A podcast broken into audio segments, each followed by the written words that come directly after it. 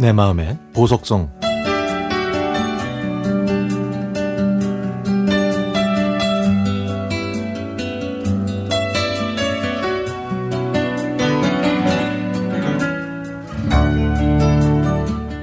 이번 가을에 저희 집이 이사를 합니다.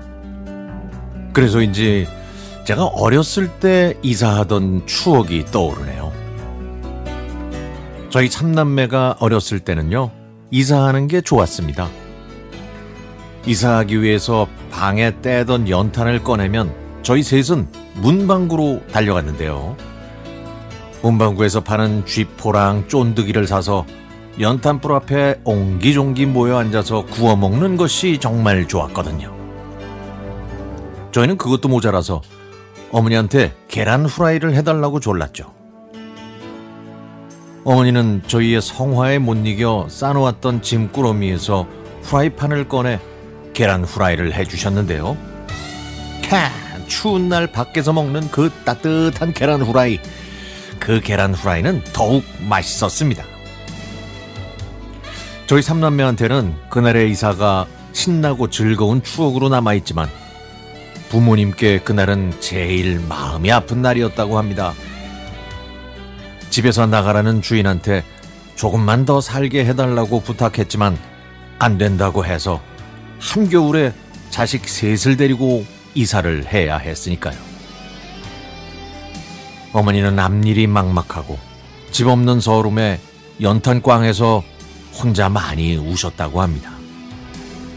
게다가 천진난만하게 연탄 앞에서 쫀득이를 구워 먹으며 신나게 노는 자식들을 보시고는 마음이 더욱 아프셨던 거죠. 좋은 부모 만났으면 추운 날 이런 고생도 안 했을 텐데. 이렇게 생각하시면서요. 나이가 들어서 그때의 어머니를 생각하면 얼마나 마음이 아렸을지 짐작이 가지도 않습니다. 당시 저희 가족은 이사를 정말 많이 다녔는데요.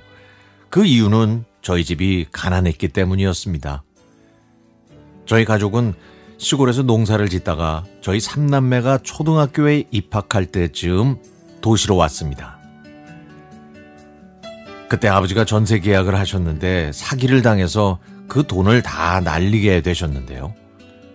아버지는 이 일로 가족들한테 항상 미안해 하셨죠. 그 이후부터 저희 집은 늘 월세였습니다. 방 하나에 다섯 가족이 살았고 하루가 멀다 하고 이사를 가야 했습니다. 어린 저희는 이사하는 것도 놀이처럼 신났는데 어머니는 이사에 이자만 들어도 치가 떨린다고 하세요. 당시에 이사를 하도 자주 다녀서 아예 짐을 풀지 않은 것도 있었다고 할 정도였죠. 제가 결혼하고 나니까 짐 문제가 쉽지 않다는 걸 다시 한번 느낍니다. 그럴 때마다 어머니 생각이 납니다. 어머니는 딸도 결혼해서 당신처럼 이사를 자주 다니니까 마음이 안 좋으신가 봐요. 저희한테 부지런히 돈을 모아서 꼭 집을 장만하라고 하시거든요. 하지만 저는 내 집이 없어서 이사 다니는 것도 그저 재미있는 놀이로 생각하려고 합니다.